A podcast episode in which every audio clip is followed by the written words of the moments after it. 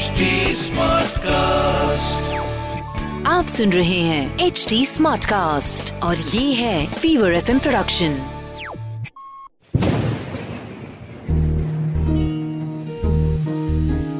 बूंदों से बातें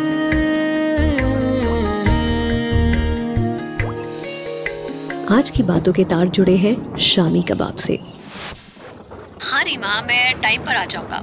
बारिश तेज हो रही है आई बी देयर शशांक और रीमा की शादी को तीन साल हो गए थे और इन तीन सालों में शशांक की ये दूसरी पोस्टिंग थी। आप तो जानते ही हैं कि कहाँ एक जगह टिक पाते हैं सरकारी नौकरी वाले। कुछ ही दिन पहले शहर से थोड़ी दूर बीरान इलाके में बने एक घर में शिफ्ट हुए ये दोनों। वो रीमा को शांत और नेचर फ्रेंडली जगह बड़ी पसंद है ना, इसलिए बारिश बढ़ती जा रही थी। शशांक का काम भी ऑलमोस्ट ओवर हो गया था। जैसे ही उसने अपने ड्राइवर राजू को बुलाया, फिर से फ़ोन बजा। अरे बाबा निकल रहा हूँ ना ऑफ़िस से। डोंट वरी चलो आता हूँ मैं। रास्ता उबड़ खाबड़ था और ऊपर से तूफ़ान। राजू ने एक बार शशांक से कहा भी साहब आप कहीं तो कहीं रुक जाए तूफ़ान थमने तक। राजू की इस समझदारी वाली बात को शशांक ने अनसुना कर दिया और उसे गाड़ी की स्पीड बढ़ाने को कहा। शहर की इमारतें अब पीछे छूटती जा रही थीं। घना अंधेरा बढ़ता जा रहा था। हवा से पेड़ों के झूलने की आवाज़ कार के बंद शीशों के अंदर साफ़ सुनाई दे रही थी। कड़कती बिजली रह रहकर दिल घबरा रही थी। राजू की हालत तो पहले ही खराब थी मौसम का हाल देखकर। अब शशांक के चेहरे पर भी पसीने की निशानियाँ साफ़ दिखाई दे रही थी। राजू जल्दी करो। रीमा घर पर अकेली है। मुझे उसके पास पहुँचना होगा। शशांक रीमा को कॉल करने लगा। लेकिन शायद बारिश की वजह से नेटवर्क खराब था। वो भीगी हुई विंडो से बाहर इधर उधर गुप्त अंधेरे को देखने लगा। जैसे रोशनी की तलाश कर रहा हो। लेकिन कार की हेडलाइट के अलावा रोशनी का कहीं नामो निशान तक नहीं था। तभी राजू ने ज़ोर से ब्रेक लगाया और कहा साहब घर आ गया। शशांक ने कार का दरवाज़ा खोला और बारिश से बचने के लिए फुर्ती से अंदर की ओर दौड़ा। अपने कीचड़ वाले जूतों को ज़मीन पर रखे पायदान पर रगड़ते हुए उसने डोरबेल बचाई एक बार दो बार तीन बार। रीमा का कोई जवाब नहीं आया।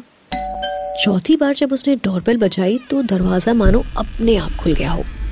जब तक वो कुछ सोचने की कोशिश करता तब तक एक चौंधिया देने वाली चमक उसके चेहरे पर पड़ी। रीमा थी मोबाइल की टॉर्च जलाए। शशांक ने रीमा से कहा क्या रीमा तुम्हें यही वक्त मिला है प्रैंक करने का मुझ पर? कब से गेट पर खड़ा था? दरवाज़ा क्यों नहीं खोल रही थी तुम? सुनो मैं फटाफट चेंज करके आ रहा हूँ तुम प्लीज़ डिनर लगा दो। एक सांस में शशांक ने रीमा को ऑर्डर दे दिया। और अपने कमरे की तरफ़ बढ़ता चला गया। तूफ़ान अपने चरम पे था। कुछ देर बाद जब रूम से बाहर वो डाइनिंग टेबल पर आया तो उसने देखा कि रीमा एक मोमबत्ती जलाए, पहले ही से वहाँ बैठी है। अरे, लगता है तुम्हें मुझसे ज़्यादा भूख लगी है। ओह, वाह, मेरे फेवरेट शामी कबाब। इस मौसम में शामी कबाब का तो मज़ा ही अलग है। शशांक किसी भूखे बच्चे की तरह खाने में लग गया। रीमा वहीं थी, चुपचाप उसे देख रही थी। हॉल में बस शशांक के चटखारे और तूफ़ान की आवाज़ें आपस में टकरा रही थीं। खाना खाकर वो सोने चला गया और रात के साथ तूफ़ान भी थम गया। ऐसे जैसे कुछ हुआ ही ना हो। सुबह की धूप के साथ शशांक की नींद खुली।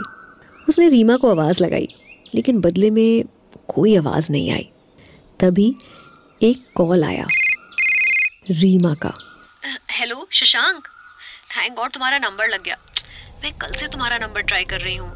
तुम्हें बताना भूल गई थी कि मैं अपनी सहेली स्मिता के ही घर रुक गई थी। अब मौसम साफ़ हो गया है, मैं थोड़ी देर में घर पहुँच रही हूँ बस। कॉल तो कट गया, लेकिन शशांक अभी भी फ़ोन कान से लगाए सकते में बैठा था। उसकी आँखें फटी की फटी रह गई। चेहरा पसीने से भीगा हुआ। बीती रात का मंजर उसकी आँखों के सामने घूम रहा था। वो दौड़ कर नीचे गया। और डाइनिंग टेबल पर रखी प्लेट में बड़े शामी कबाब के बचे टुकड़ों को देखता ही रह गया। बारिश की वो रात शशांक के जहन में आज भी कैद है। इस कहानी को लिखा है वर्तिका ने मिक्स किया है अंकित ने, और आवाज़ मेरी यानी पूजा की है। आपको आज की कहानी कैसी लगी? कमेंट करके बताइएगा ज़रूर। हमारे सोशल मीडिया हैंडल्स हैं एच टी और फीवर एफ़ एम ऑफिशियल हम Facebook Instagram YouTube and Clubhouse पर भी मौजूद हैं। से बात